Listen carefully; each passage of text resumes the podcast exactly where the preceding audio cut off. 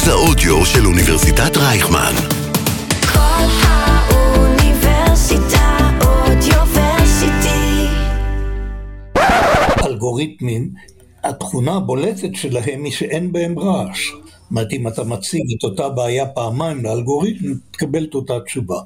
וזה מסתבר יתרון גדול לאלגוריתמים על בני אדם, מפני שבני אדם הם מאוד רועשים ואלגוריתמים לא.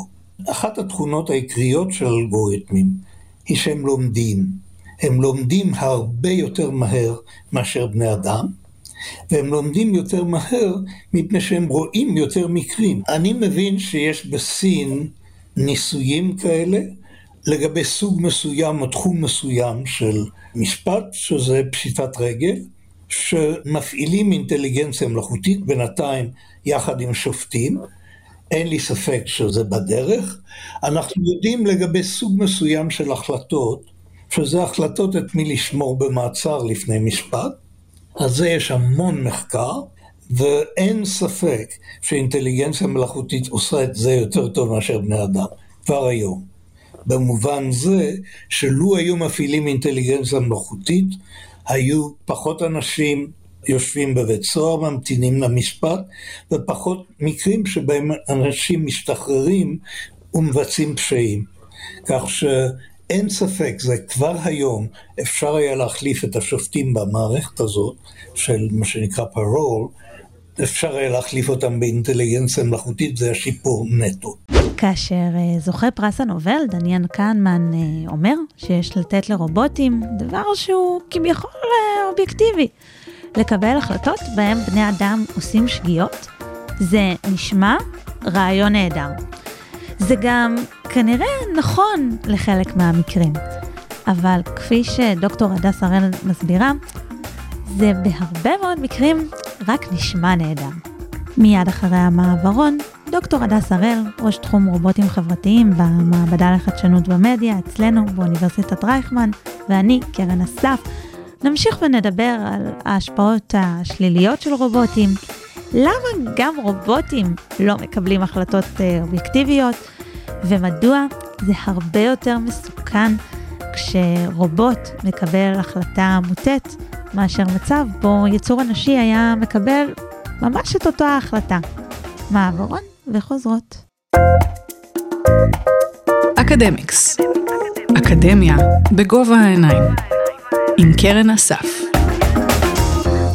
דוקטור הראל, ממש אה, לפני שיצאנו למעברון, את אה, אמרת שהיחס שלנו, האוהב, מקבל, אנושי, אה, לרובוטים, הוא ממש חלק מטבע האדם, וזה לא הולך להשתנות. ואם זה ככה, ואנחנו רואים ברובוטים כיצורים ממש כמעט אנושיים, אז אנחנו גם יכולים להיעלב מהם. אמ, קודם כל, אני, אני אזהר במה שאני אגיד, ואני לא אגיד שאנחנו חושבים על רובוטים בתור בני אדם. אני נכון. כן, אני כן חושבת שאנחנו הרבה פעמים מלבישים עליהם רגשות, וכן אה, נותנים להם איזושהי כוונה חברתית, אבל אנחנו לגמרי, וזה גם דבר מעניין שאנחנו מראים במעבדה, אנחנו לגמרי יכולים להסתכל על איזשהו אובייקט רובוטי, ואנשים, ברור להם שזה מכונה. וזה לא מפריע להם בכלל להגיד, אה, הוא אומר לי שלום, הוא מחבב אותי, הוא לא אוהב אותי, הוא אוהב אותי. גם חבל שאנחנו ברדיו, כי אי אפשר לראות, הרובוטים בניסוי הזה, זה שני כדורים אחד על השני. נכון, כדור זה... על כדור, ועוד רובוט שנראה קצת כמו המנורה של פיקסאר, בדיוק. הרובוטים שלנו ממש לא נראים כמו בני אדם, אין להם עיניים, אין להם אוזניים, הם לא מדברים. הכל, אה, כל האינטראקציה היא מבוססת על תנועות מאוד מאוד מינימליות, ועדיין זה עובד נורא נורא חזק. וזה חלק מהקסם שיש לנו בתוך העולם הזה. אה, אז איך בדקתם איך זה עובד? אז באמת אנחנו, במעבדה יש לנו, אה, אנחנו מסתכלים על, על שני כיוונים, גם על אה, איך רובוטים יכולים לשפר לנו את החיים, אבל גם איך רובוטים עלולים לייצר מצבים מאוד מאוד בעייתיים.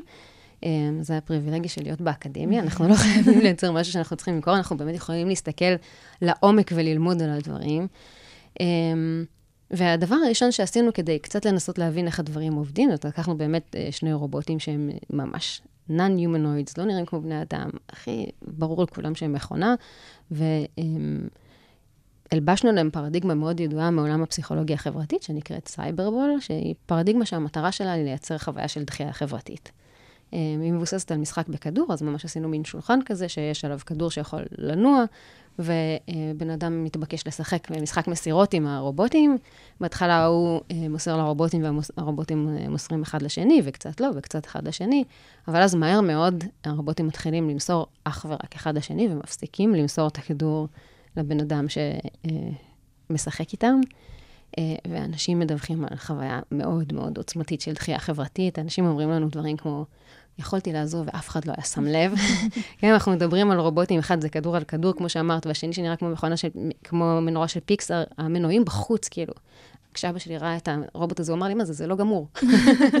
אז זה כל כך ברור שזה מכונה, ועדיין החוויה של הדחייה היא כל כך קיצונית, ואנשים עושים uh, מין uh, ניסיונות לקרוא להם ולגרום להם ל... לשלוח ל- להם. בדיוק, ולגרום להם למסור את הכדור, ומדברים אליהם, והרצון הזה לקחת חלק בתוך המשחק הזה שקורה עם המכונות, הוא כל כך קיצוני. אמ, ואם אנחנו לוקחים את זה רגע לעולם שלנו, ומסתכלים איך אנשים בונים טכנולוגיה היום, אז הבתים שלנו הופכים להיות בתים חכמים, מכשירים עומדים לדבר אחד עם השני, וכאילו העולם הטכנולוגי דוהר למקום שהוא מאוד מאוד בעייתי, כי תוך שנייה אנחנו נרגיש דחייה חברתית בבית שלנו. בעצם משאירים אותנו מחוץ ללופ, אנחנו פחות ופחות נעשה אינטראקציה עם המכשירים, הם יעשו אינטראקציה אחד עם השני, ופתאום אנחנו נרגיש שקורה משהו נורא נורא גדול מסביבנו, אבל אנחנו לא לוקחים בו חלק, וזה בדיוק המקום שבו אנחנו נכנסים. של להגיד, חברים, בואו נדאג שכשבן אדם נכנס הביתה, הבית אומר לו שלום, וכשקורה משהו, הבית שואל אותו, או מסמן לו, או נותן לו איזשהו תפקיד, אפילו תפקיד מינימלי שלא נורא מטריד אותו, אבל עדיין משאיר את הבן אדם בתוך ההתנהלות הזאת שמתרחשת בבית, אחרת אנחנו לא נרצה את הבתים האלה, את הבתים החכמים האלה, וכבר היום יש הרבה דיבור על זה שבית חכם יוצר תחושה קרה ומנוכרת, וזה בדיוק בגלל הדברים האלה. כן, שני רובוטים שמתמסרים בינם לבין עצמם ולא רוצים להכניס את האדם, נשמע כאילו זה לקוח מאיזה סרט פנטזיה, איי, רובוט, אה, אני רובוט, איך כן, קוראים לזה? כן. אה, מדירים אותנו, זה נורא מפחיד, על אף שבני אדם רשמו את הקוד הזה, היה אפשר לרשום אותו אחרת. נכון, אבל אני חושבת ש... אני לא חושבת שרובוטים ישתלטו על העולם כל כך מהר, אבל אני כן חושבת שאנחנו עושים, עלולים לעשות הרבה מאוד טעויות באופן שבו אנחנו מעצבים את הטכנולוגיה, אם אנחנו לא לוקחים בחשבון את בני האדם. לפני כמה שנים היה איזה, הייתה איזו מחשבה לקחת איי רובוט ולשים אותו בתור המוח של הבית החכם, והוא יסתובב בבית החכם, והוא ידבר עם החלונות, והוא ידבר עם טלוויזיה, ידבר, mm-hmm. יעשה אינטראקציה איתם. Um, ואת תקומי בבוקר, והאי רובוט שלך uh, פונה למכונת קפה, וקורים שם, שם המון דברים. הם לא משתלטים לנו על החיים, אבל עדיין, אנחנו פשוט לא נרצה את זה, אז אנחנו נפסיק את השימוש בזה. אני חושבת שבגלל זה הרובוטים לא ישתלטו על העולם כל כך מהר, כי פשוט אנחנו לא נרצה להשתמש בזה, אז הטכנולוגיה הזאת תזנח. אבל תחשבי כמה מאמץ והשקעה אה, הולכים היום בדיוק לכיוון הזה, שהוא כיוון שאם... לא נעשה לו את השינויים האלה של uh, להכניס את הבן אדם לתוך האינטראקציה, הם, הכל ירד לטמיון וזה חבל. גם זה נשמע מפחיד כי אפשר לנצל את הרגשות האלה uh, נגדנו, אם אנחנו, רק כשאנחנו עצובים, נעלבים, אנחנו רוצים להיות יותר uh, נאהבים. חברה יכולה להעליב אותנו ואז לשלוח איש מכירות. לחלוטין, אני, יש לנו, המחקר המשך של המחקר הזה שעשינו במעבדה, בדיוק אנחנו מורים את הדבר הזה. אנחנו עוד פעם, הכל מבוסס על תיאוריות uh, מפסיכולוגיה חברתית, שמראות בדיוק את מה שאמרת, אחרי שאנחנו חווים דחייה חברתית, בני אדם יכולים ללכת לשני כיוונים. אם, אם מרגישים שיש איזשהו סיכוי שיקבלו אותם, אז הם הופכים להיות מאוד פרו-סושיאל, וממש מתאמצים נורא נורא נורא כדי להתקבל בחזרה. ואם הם מרגישים שאין את הסיכוי הזה, אז הם הופכים להיות יותר אגרסיביים. אז הלכנו דווקא על הפרו-סושיאל. ואחרי שהייתה, שאנשים שיחקו עם הרובוטים, ביקשנו מהם לבוא למקום, לחדר אחר, להשתתף באיזשהו ראיון. הרובוטים כבר לא היו שם, זאת אומרת, הרובוטים סיימו את תפקידם, ורצינו לראות אם יש איזה השלכות מרחיקות לכת, שהן לוקחות, שנשארות עוד קצת אחרי האינטראקציה עם הרובוטים, אף על פי שהרובוטים כבר לא באירוע. אמ, והדבר הראשון שעשינו זה, רצינו למדוד את המרחק שבו הם התיישבו מהמראיין. אז אה, היה כיסא קבוע בחדר, וביקשנו מהם להכניס עוד כיסא לחדר, וכל מה שרצינו היה למדוד את המרחק שבו הם ישימו את הכיסא שלהם, מהכיסא של הנסיין, mm-hmm. של המראיין. רק קרה משהו הרבה יותר מוזר. וכשאנחנו הולכים לראיון, בדרך כלל אנחנו נוטים לשבת אחד מול השני, והנבדקים שלנו שחוו דחייה חברתית, התיישבו ליד המראיין, במקום מול המראיין, גם במרחק הרבה יותר קטן, אבל ממש כל האוריינטציה שלהם השתנתה, שזה היה מאוד מוזר, כאילו, אליאור קרסנטי, שהוא עוזר מחקר שלי בניסוי הזה, היה יוצא החוצה ואומר, אני לא יודע איך לראיין בן אדם שיושב לידי, זה כל כך מוזר. אמ, ו- וחזרנו לספרות, להסתכל רגע מה זה אומר, וראינו שבעצם כשאנשים יושבים אחד ליד השני, זה ממש מצביע על איזשהו רצון לאינטימיות ושייכות וקרבה, ואלה בדיוק הדברים שאנחנו מדברים עליהם. אמ, שזה אולי חיובי, יש לנו mm-hmm. היום אה, איזה שהן מחשבות משותפות עם אה, מעבדה בליסבון, שמנסים לייצר איזושהי אינטראקציה בין ילדים אה, שהם רואים היטב לבין ילדים עיוורים, ואחת המחשבות שלהם זה לנסות לראות אם אנחנו יכולים לייצר, להגביר את הנטייה של ילדים לקבל ילדים אחרים, שונים מהם, באמצעות איזושהי אינטראקציה מוקדמת עם רובוטים, אפשר, האתיקה של זה עוד, אנחנו חושבים על זה, חושבים על זה קצת, למה? שרובוטים יעליבו ילדים, ואז... בדיוק. אני חושבת שהמחשבה הראשונית אה, סביב הדבר הזה היא ש... קל לנו יותר להתאושש מדחייה חברתית של רובוטים מאשר, מאשר אה, דחייה חברתית של בני אדם, כי בכל זאת זה מכונות, ואז כל המנגנונים שלנו עובדים יותר טוב. עדיין יש פה שאלות אתיות שצריך לחשוב עליהן. אמ, אבל חוץ מזה שאתה הופך להיות מאוד ידידותי ונחמד, אתה גם הופך להיות מאוד נוח להשפעה, שגם את זה שאבנו במחקרים בפסיכולוגיה. אמ, ובאמת ביקשנו מהנבדקים שלנו להתנדב לעשות על כל מיני דברים, ואחרי שאתה חווה דחייה חברתית, אתה מוכן להתנדב לעשות דברים לא היית מוכן לעשות במצב אחר, ואז אני, אני מתחברת ישירות לדוגמה שלך, שבה, עזבי, ינצלו את זה. בואי נדבר רגע על הסיטואציה הפשוט הבסיסית, שיעצבו לנו בית חכם, שבלי להתכוון, mm-hmm. יגרום לנו להרגיש דחייה חברתית, ואז יצאנו מהבית, וכל סוכן מכירות עכשיו יכול למכור לנו מה שהוא רוצה, ובאופן כללי אנחנו מאוד מאוד מסתובבים בעולם נוחים להשפעה, בגלל איך שהבית התנהג אלינו לפני כן. אה, ואלה דברים שאנחנו חייבים מאוד מאוד לשים לב אליהם ולהיזהר מהם. עוד נקודה להיזהר ממנה שמדברים עליה הרבה במשפטים בהקשר של אה, אה, פחות רובוטים, אבל חשיבה מלאכותית. אה, זה עניין של על איזה מידע אנחנו מתבססים. גם את אמרת, כל הזמן חזרתי לספרות, חזרתי לספרות. אם אנחנו מסתכלים על המידע שיש לנו, רובו שוביניסטי, גזען, נפרד אבל שווה, הוא נפסק ממש במחצית השנייה של המאה ה-20. זה קצת מפחיד אה, להשתמש על הדאטה הזאת. אז רגע, נעשה רגע סדר mm-hmm. מבחינת האופן שבו הטכנולוגיה הולכת להיות mm-hmm. בנויה. אז אנחנו, הרבה מאוד מהטכנולוגיה שלנו בנויה על בינה מלאכותית, ובינה מלאכותית, גם לא צריך להיות מומחה לבינה מלאכותית בשביל להבין שאנחנו בעצם לוקחים כמויות אדירות של מידע, שלרוב הוא נאסף מאנשים, מבני אדם, שיש להם את כל ההטיות והסטריאוטיפים, ואנחנו מלמדים את הטכנולוגיה, מאמנים את הטכנולוגיה להתנהג כמו בני האדם. אז זה קצת פשטני, יסלחו לי מומחי הבינה המלאכותית, אבל לצורך העניין זה מספיק טוב. אמ, ויש היום אה, המון שיח לגבי מה שנקרא AI bias, אנחנו mm-hmm. לוקחים בינה מלאכותית, artificial intelligence, שהיא מבוססת על דוגמאות שהגיעו מבני אדם, ובעצם אנחנו מאמנים את הטכנולוגיה להיות מוטה. היא הופכת להיות מוטת, היא הופכת להיות, אה, להשתמש, הטכנולוגיה הולכת להשתמש בסטריאוטיפים, מכיוון שהיא מבוססת על דאטה שהגיעה מבני אדם שיש להם סטריאוטיפים.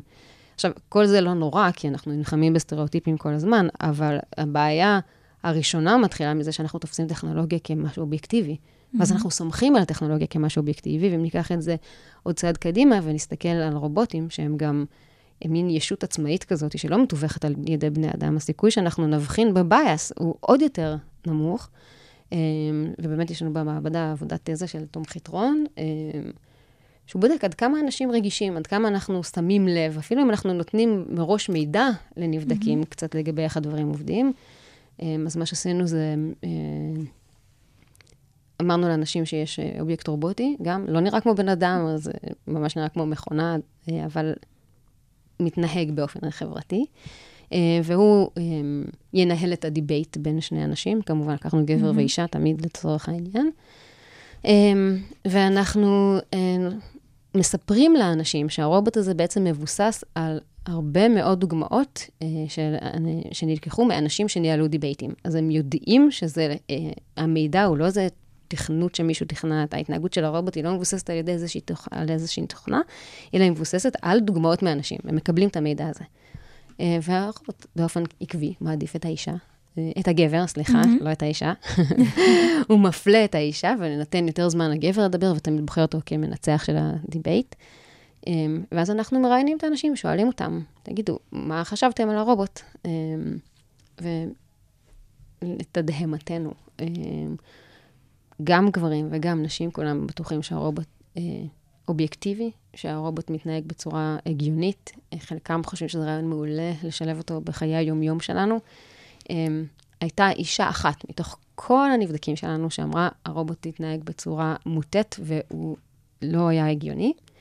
אמ, היו עוד שני גברים שאמרו, היה פה איזה עניין של פריות, זה לא כל כך היה הוגן, שמעניין שהגברים חשבו את זה יותר מהנשים, מה שמצביע על כמה המצב שלנו, הנשים, הוא, הוא, הוא בעייתי, אבל כל השאר דיברו על הרובוט בתור אה, טכנולוגיה אובייקטיבית שבחרה נכון, וכששאלנו אותם, אז למה הוא בחר את הגבר? פשוט כמעט כל הנבדקים השתמשו בסטריאוטיפים הכי בסיסיים של גבר ואישה, הוא היה בטוח בעצמו, הוא ישב זקוף וזה, האישה אמרה הרבה, ולכן הרובוט לא אה, חשב שהיא מנצחת, וממש כאילו תוצאות מאוד מאוד מאוד מטרידות. אה, שאני חושבת שההשלכות הראשונות שלהם זה ההבנה שלנו בתור מי שמתכננים התנהגות רובוטית, שאנחנו לא יכולים לצפות שבני אדם יהיו עמידים ל bias הזה, שיזהו את ה bias הזה, וזו אחריות שלנו, מי שמעצב את הטכנולוגיה, מי שבונה את הטכנולוגיה. אמ, לטפל ב bias, שלא יהיה bias, לוודא שהדאטאבייסים שלנו הם מאוזנים ותקינים. אמ, איך עושים את זה? הדאטאבייסים הם לא מאוזנים ותקינים. נכון, אז עוברים על הדאטאבייסים ובודקים שאין איזושהי הטיה. זה, יש פה, תראי, יש פה שיח מאוד מאוד עמוק שצריך לדון בו לגבי מתי יש, שהוא גם נגוע, עוד פעם, בסטריאוטיפים שלנו בתור בני אדם, כי אם את שואלת אותי, 50-50. אם, אם יש לנו עכשיו דאטה שבו 90% מהגברים מנצחים בדיבייטים, אז צריך לה, לה, לאזן אותו, שיהיה 50-50. יבואו אנשים ויתווכחו ויגידו, לא, אולי גברים הם יותר טובים mm-hmm. בדיבייטים, ואז אני אגיד, לא, זה סטריאוטיפ, ומכאן אנחנו עוד פעם נכנסים לאיזשהו לופ שהוא מורכב, אני לא מפחיתה מהמורכבות שלו, אבל אנחנו ממש ממש חייבים להיזהר מהבחינה הזאת, והאחריות פה היא לא על היוזרים שלנו, היא לא על, ה... על בני אדם שהשתמשו בטכנולוגיה, כי התפיסה שלנו של טכנולוגיה כמשהו אובייקטיבי ותקין, שאפשר לסמוך עליו, היא כמעט מוחלטת, ואפילו כשאנחנו נותנים לאנשים, את ה... ממש, כן, אפילו כשאנחנו נותנים לאנשים את האינפורמציה ואומרים להם, זה מבוסס על דוגמאות מבני אדם, זה לא משנה כלום. זה גם, אבל אני חושבת מה האלטרנטיבה, כי אם זה באמת היה מבוסס על דוגמאות מבני אדם, אז גם בן אדם היה מכריע ככה, אז אנחנו... אבל אנחנו רוצים שהטכנולוגיה תהיה אובייקטיבית. יש לנו פה את ההזדמנות, זה בדיוק, יש לנו פה את ההזדמנות לייצר מצב שבו הטכנולוגיה יותר אובייקטיבית. אה, אמ, ואז אנחנו רוצים לשים לב שהטכנולוגיה באמת מתקנת את הבאס, אז במקום, או לפחות מאזנת את הסיטואציה. יש... אה, אמ, יש היום כל מיני גישות, יש גישות שאומרות בכלל צריך לעשות אפליה מתקנת באמצעות הטכנולוגיה, היא צריכה להעדיף נשים, אז אה, יש כל מיני אפשרויות ודרכים לחשוב על זה. Uh, הדעה האישית שלי היא שאנחנו צריכים פשוט אה, לצאת מנקודת הנחה שהכל בסדר, גברים ונשים יכולים להשתתף בדיבייט, אני בכוונה נצמדת לדוגמה, באופן זהה, כל אחד יש את היכולות שלו ויכול להביא אותם לידי ביטוי, ולכן הרובוט צריך להתנהל באופן כזה. מי צריך לעשות את זה? זאת שאלה ממש טובה. בעיניי האחריות היא של מי שבונה את הטכנולוגיה ובונה את, הלמיד, את הבינה המלאכותית. אמ, אבל היא התארחה אצלנו לפני כמה שבועות אמ, קבוצה מאוניברסיטת בן גוריון, שבכלל עושים אנתרופולוגיה של אה, רובוטיקה, אמ, והם סיפרו לנו שהם עשו איזה מין מפגש של אה, מדעי ההתנהגות ומדעי החברה וההנדסות. אה, והיה שיח על הדבר הזה, אצל מי האחריות, והמהנדסים אה, בדיוק אמרו, מה זאת אומרת? אנחנו מקבלים את הדאטה של בני אדם, זה הדאטה, זאת האמת. אנחנו משתמשים בדבר הזה, זה לא אחריות שלנו לתקן את זה. בני אדם צריכים להילחם בסטריאוטיפים, ובעצם אף אחד לא רוצה לקחת את האחריות, ופה יש לנו סכנה ממש ממש גדולה. מה שבטוח, וזה אני יכולה להגיד בצורה מוחלטת, אנחנו נהיה בבעיה מאוד מאוד חמורה אם אנחנו לא נטפל בזה לפני שזה מגיע ליוזרים שלנו, לאנשים שישתמשו ברובוטים. אם אנחנו נשאיר את זה בידיים שלהם, זה פשוט לא יקרה. אנשים, זה להפך, זה כל הסטריאוטיפים שאנחנו מנסים להילחם בהם במשך שנים ארוכות עכשיו, אה, זה, הטכנולוגיה תעשה להם איזו ולידציה ותיתן לזה תוקף, פשוט בגלל איזשהו מעגל שמגיע מזה שהטכנולוגיה מבוססת על דוגמאות של בני אדם, ולכן אנחנו חייבים לטפל בזה הרבה קודם. וזה קשור לזמנים? זאת אומרת, כי רק בשנים האחרונות התחילה המודעות, אה, או ש, שגם אם נחכה 20 שנה ואז נאסוף את הדאטה... תראי, זאת שאלה טובה. אה, אני אוהבת את האופטימיות שיש, שיש בשאלה הזאת. אני חושבת שהעולם של פסיכולוגיה חברתית מלמד אותנו לעומק. שהסטריאוטיפים לפחות כרגע טבועים בנו בצורה מאוד מאוד עמוקה, אה, גם אה, אה, האנשים שהם הקבוצה שעליה יש את הסטריאוטיפים, הם נגועים בסטריאוטיפים בעצמם, קוראים לזה סטריאוטיפ threat.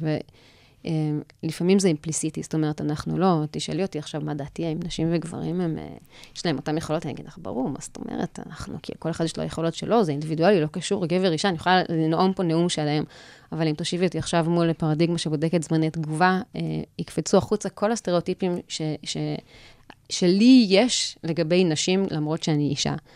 אה, אז גם אם אנחנו עוטפים את זה נורא נורא יפה, כרגע כולנו נגועים בסטריאוטיפים, וזה בא לידי ביטוי בין אם אנחנו רוצים ובין אם לא. לפעמים אנחנו מסוגלים להתנגד לזה, אנחנו מסוגלים לעצור רגע, להפעיל את כל העונות הפרונטליות שלנו ולהגיד, וואו, כאילו, מה קרה לי פה, ולמה אני חושבת ככה, ואני בעצם, בעצם אני שווה, בעצם אני טובה מספיק וכולי, אבל זה דורש כל כך הרבה מנגנונים, הסטריאוטיפים יושבים אצלנו הרבה יותר חזק. אמ, ייקח עוד זמן. אני חושבת שגם משהו שחשוב להגיד, אה, להבהיר אולי, זה שאנחנו לא מנהלות פה דיון היפותטי, אז יש רובוטים שמחליטים החלטות אה, על הארכות מעצר ועל כל מיני אה, קבלות לעבודה, עושים את המיון הראשוני של קורות חיים, זה קיים. יש, בדיוק לפני כמה זמן שלחו לי כתבה, אני לא זוכרת איפה, עם, עם, עם דני קנמן. כן. כן. אה, והוא הציע שהוא דיבר על ההטיות בעולם המשפט, mm-hmm. והוא דיבר על זה שבני אדם הם מאוד מאוד מוטים, והוא הציע שרובוטים ישפטו בני אדם. Mm-hmm. וזה, כאילו, המחשבה הזו היא, היא, היא מאוד מאוד מאוד מטרידה, כי זה בדיוק המעגל הזה שבו אנחנו נתפוס את הטכנולוגיה כאובייקטיבית, וכאילו היא באמת יכולה להתגבר על ההטיות, אבל היא בעצם מבוססת על כל ההטיות שלנו בתור בני אדם. יש פה עוד הרבה בעיות אחרות שאפשר לדבר עליהן, כי הוא רוצה להוציא את הרגש, אבל אני לא בטוחה שרגש זה דבר שלילי. יש כאן, אפשר לעשות ויכוח שלם, אבל רק המחשבה, זה, זה, זה בדיוק הדפוס של חוסר ההבנה, של ההטייה האינהרנטית שיש הרבה פעמים בתוך טכנולוגיה, יחד עם העובדה שאנחנו תופסים טכנולוגיה כאובייקטיבית, והדבר הזה הוא בלתי נתפס, אז אנחנו ממש לא רוצים ללכת לשם כרגע. יש עוד כמה דברים שיכולים להישאר בידיים של בני אדם, עם ההטיות שיש לנו כבני אדם. הרבה חומר אה, למחשבה. דוקטור הדס הראל, תודה רבה לך גם לחלק הזה של השיחה. אה, ושוב, את נשארת איתי. אה, ומיד אחרי המעברון אנחנו נחזור אה, עם חדשות קצת יותר משמחות על התערבות הרובוטים בחיינו. מקווה, מקווה שתמשיכו להאזין.